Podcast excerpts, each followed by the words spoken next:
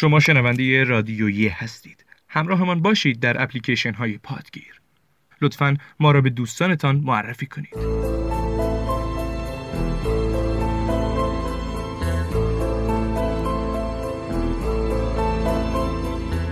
کتاب راز مروارید نقش نافچه پیکان در عملیات مروارید به روایت ناخدا دوم بازنشسته سعید کیوان شکوهی به کوشش مونس عبدیزاده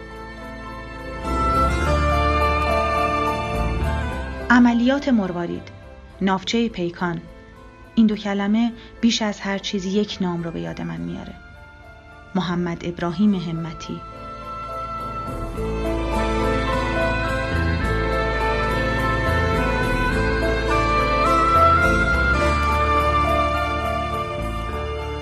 این خطوط رو همراه با اشک نوشتم. دلم برای وطنم میسوزه که با از دست دادن ابراهیم ها در آتش آن جنگ هشت ساله به نام عراق و به کام هشتاد کشور دیگه دنیا فرزندان خلفش را از دست داد. درسته که کتاب راز مروارید خاطرات و زندگی نامه ناخدا دوم بازنشسته سعید کیوان شکوهیه اما اون چیزی که این کتاب رو برای من با اهمیت می‌کنه جزئیات سرنوشت نافچه پیکان در میان صفحاتشه نافچه‌ای به فرماندهی فرزندی از دیار سمنان شهری که تمام گمنامیش با بزرگی این نام جبران میشه.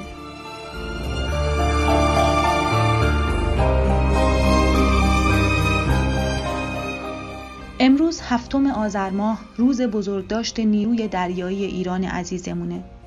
دلیل نامگذاری این روز وقوع عملیات سرنوشت ساز مروارید به فرماندهی بزرگمرد شهید دریادار محمد ابراهیم همتیه. این روز برای ما سمنانی ها عید قربانه چون تو این روز به جای اسماعیل ابراهیممون رو برای وطن قربانی کردیم. آتش موشکی که به نافچه پیکان خورد گلستان محمد ابراهیم شد.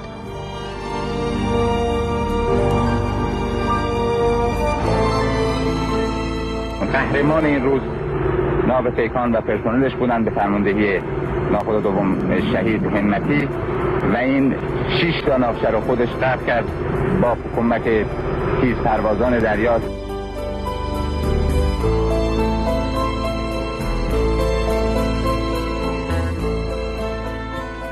امیر دریادار شهید محمد ابراهیم همتی. اولین فرزند از شش فرزند خانواده همتی. در سال 1329 در شهرستان سمنان به دنیا آمد و تا 6 سالگی در اونجا زندگی کرد. خانوادش سپس به تهران مهاجرت کردند.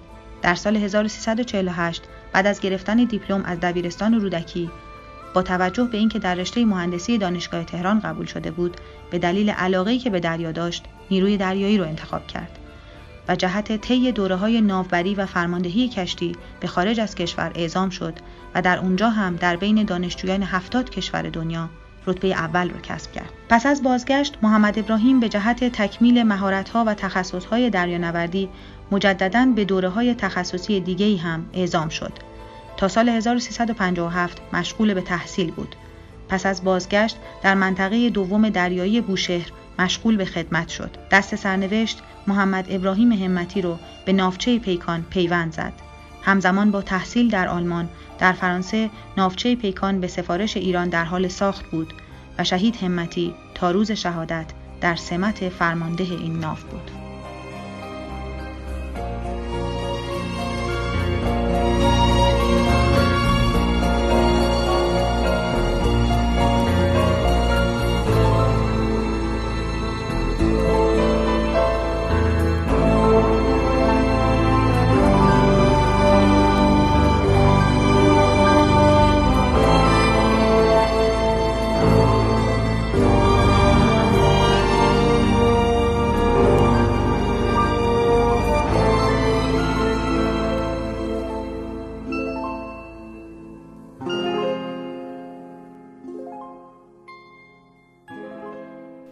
از عملیات شهید سفری رابطه من و ناخدا همتی از رابطه همقطاری به نوعی احترام متقابل تبدیل شده بود. تازه ازدواج کرده بود و خانوادهش را به شهرستان فرستاده بود. شبی من را برای شام به منزل خود دعوت کرد. هرچند آشپز ماهری نبود و تنها مرغ خامی را در تابه گذاشت و سرخ کرد. اما برای همتی این شام یک بهانه بود. به من گفت برای هر نوع عملیات بعدی داوطلب است. گفت هر وقت عملیات دیگه ای جور شد به من محرمانه بگو. من خودم به نافتیپ هفتم میرم و شیفتم و طوری جابجا می‌کنم که برای عملیات تو دریا حضور داشته باشم. قافل از اینکه یکی از خواسته های من هم همین بود که نافچه پیکان به عنوان پشتیبان ما حضور داشته باشد. برای اینکه پیکان را در عمل دیده بودم که چطور همتی و پرسنلش شجاعانه عمل می کردند و میل به درگیری با دشمن داشتند. نافچه های دیگر هم بودند ولی به نظر من رزمازماتر از بقیه واحدها بود. بنابراین نیروی رزمی برای این مأموریت نافچه پیکان را خواست و نافتیپ هم که تحت امر نیروی رزمی بود.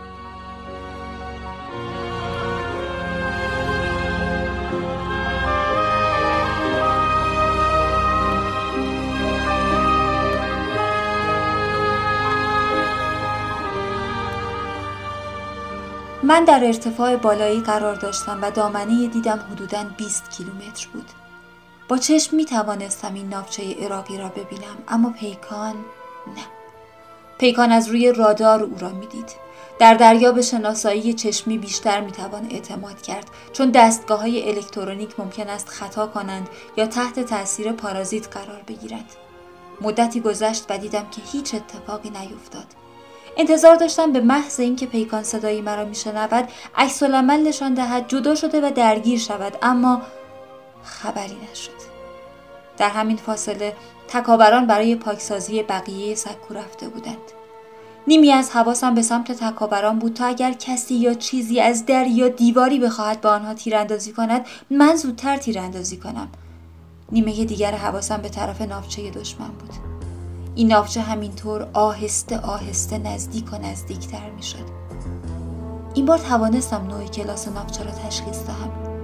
اوضاهای عراقی دو نوع هستند. اوضاع یک و اوضاع دو. اوضاع یک پرتابگر موشکش گرد و مدبر ولی اوضاع دو پهن و جعبه مانند است. سرم به این طرف و آن طرف گرم شد.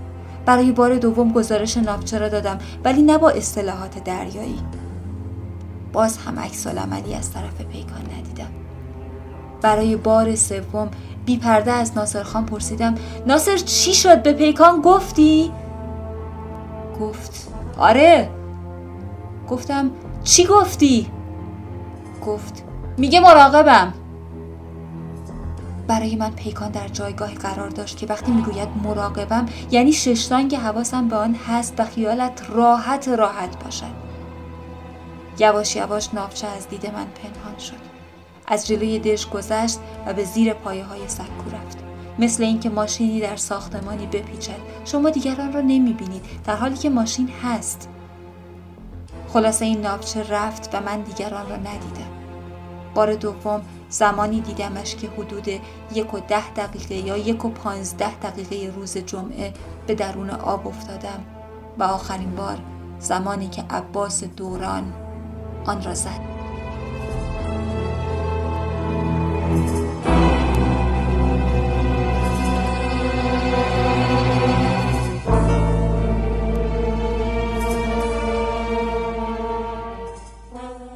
در عملیات مربارید با توجه به اینکه تعداد واحدهای شناور دشمن همانجا مورد اصابت قرار گرفته بودند توان نیروی دریایی عراق گرفته شد. آن چیزی که ما می‌خواستیم به دست آورده بودیم.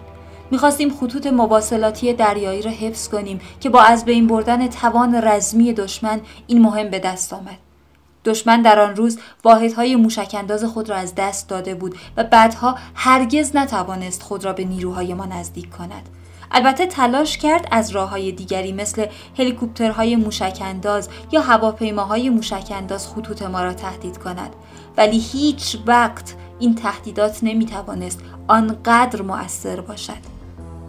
ما نیروی دریایی عراق را در هفتم آذر 59 از بین بردیم.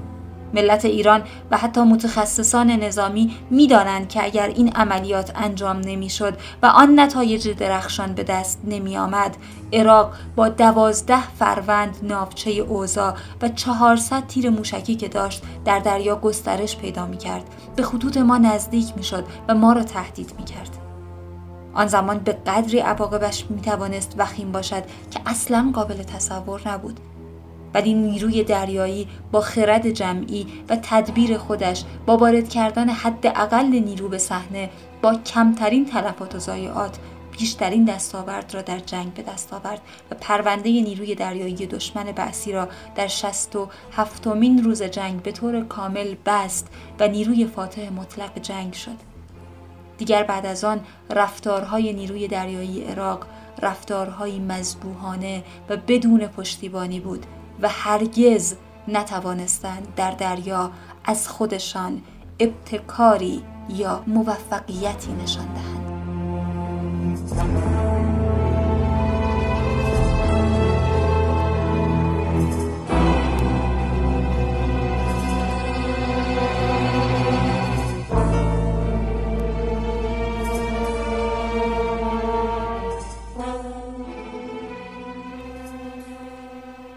محمد ابراهیم به ایران آمد چند وقتی به بندر عباس رفتیم. در آنجا به من گفت بندر عباس برایم کوچک است و می‌خواهم به بوشهر بروم و خود را به بوشهر انتقال داد. جنگ که شروع شد او مرخصی داشت و در تهران بود. آن زمان به علت اوایل جنگ هواپیما پرواز نمی‌کرد. پدرش با چه زحمتی به ترمینال رفت و او را سوار بر اتوبوس به بوشهر فرستاد. ما در تهران مغازه نزدیک نیروی دریایی داشتیم. بعضی از همکاران او به مغازه می آمدند و از او خیلی تعریف می کردند. من هم در تماس هایی که با او داشتم مدام احوالش را می پرسیدم. او از اتفاقاتی که در خرم شهر افتاده بود می گفت. از اذیت و آزاری که اراقی ها به این مردم مظلوم می کردند. قرار بود به زودی به تهران بیاید. ما هم قبل از آن به شمال رفته بودیم و برای شام منتظرش بودیم. خلاصه وقتی رسیدیم دیدیم دم در شلوغ است. یکی می آید و یکی می رود و به ما چیزی نمی گفتند. البته همان روز که ما در شمال بودیم گفتن یک ناوچه غرق شده ولی نگفتن چه ناوچه ای بوده. شب که به خانه آمدیم شماره تلفنی به ما دادند و گفتند با بوشهر تماس بگیرید. وقتی تماس گرفتیم گفتند فعلا به دریا رفته و ناوچهش غرق شده و هنوز برنگشته و ممکن است در آب زنده باشد. ما را به بوشهر دعوت کردند. من و پدر و مادر شهید همراه با فرمانده آن موقع نیروی دریایی بهرام افسلی و مسئول عقیدتی سیاسی به بوشهر رفتیم. آنجا عدهای از همقطارانش از ناوچه که در بیمارستان بستری بودند به ما گفتند شما از بستگان او هستید؟ گفتیم بله. گریه کردند و گفتند ما کسی را از دست داده ایم که مانند او دیگر در نیرو پیدا نمی شود.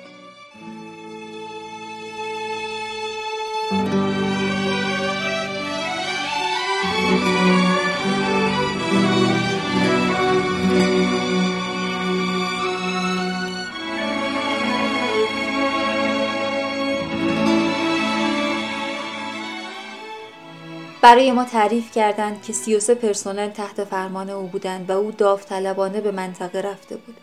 از بوشهر برگشتیم. پیش بهرام افسلی رفتیم. به او گفتم آقای افسلی شما به ناخدا همتی خیانت کردید. به انقلاب خیانت کردید. به نافچه خیانت کردید. گفت فرمانده نافچه او بوده. گفتم بله او فرمانده بوده و داخل گد ولی شما بیرون گد بودید. مرتبا می‌گفته نیاز به نیروی کمکی داره و جاده رو پاکسازی کنید. چرا این کارو نکردید؟ افسلی نمی‌توانست به من جواب دهد. در آخر به من گفت در جنگ این اتفاقات میافتد. گفتم به این میگن خیانت نه اتفاق. بعد از غرق شدن نافچه بعضی ها به ما می‌گفتند که او تا آخرین لحظه روی نافچه بوده و ممکن است اسیر باشد. یا می‌گفتند ایشان اسیر هستند و چون یک نابغه صدام او را رها نمی کند. همه ما منتظر برگشت او بودیم. خدا نخواست که او برگردد و در دریا غرق شد. چند ماهی از این واقعه گذشته بود. جلسه ای در نیروی دریایی گرفتند و به ما اعلام کردند که ایشان مفقود و شهید شده است. من همانجا با آنها گفتم خیانت افسلی به من ثابت شده بود. هنوز که هنوز است عکسهایش را در خانه گذاشتم و وقتی به آنها نگاه می‌کنم حالم دگرگون می شود.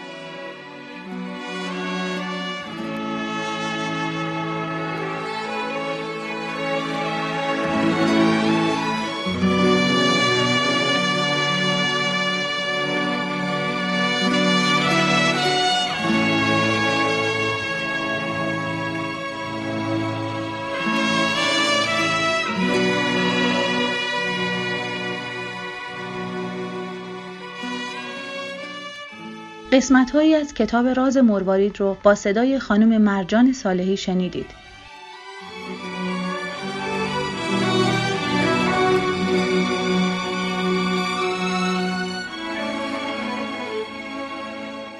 و حالا می‌دونیم که تنها نامگذاری یک میدان به نام اون کافی نیست. سمنانی ها ابراهیم رو ابرن صدا می‌کنن همه بچه های ما باید هر شب با قصه ابرن در آتش به خواب برن. سمنان فرزندت رو بشناس. تو پای عشق از جونت گذشتی. همینه فرق بین عشق اگه راه شهادت این نباشه تو این دنیا به چی میگن شهادت؟ دل تو عمق اقیانوس داره. دل تو سمت هر راهی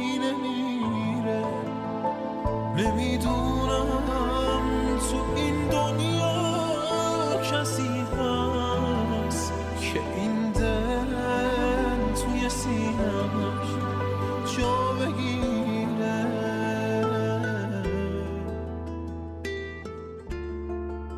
برای تهیه این کتاب می‌تونید از طریق سایت انتشارات سوره مهر و یا سایر کتاب فروشی های آنلاین اقدام کنید. ممنون که در شماره 28 رادیویی هم با ما همراه بودید.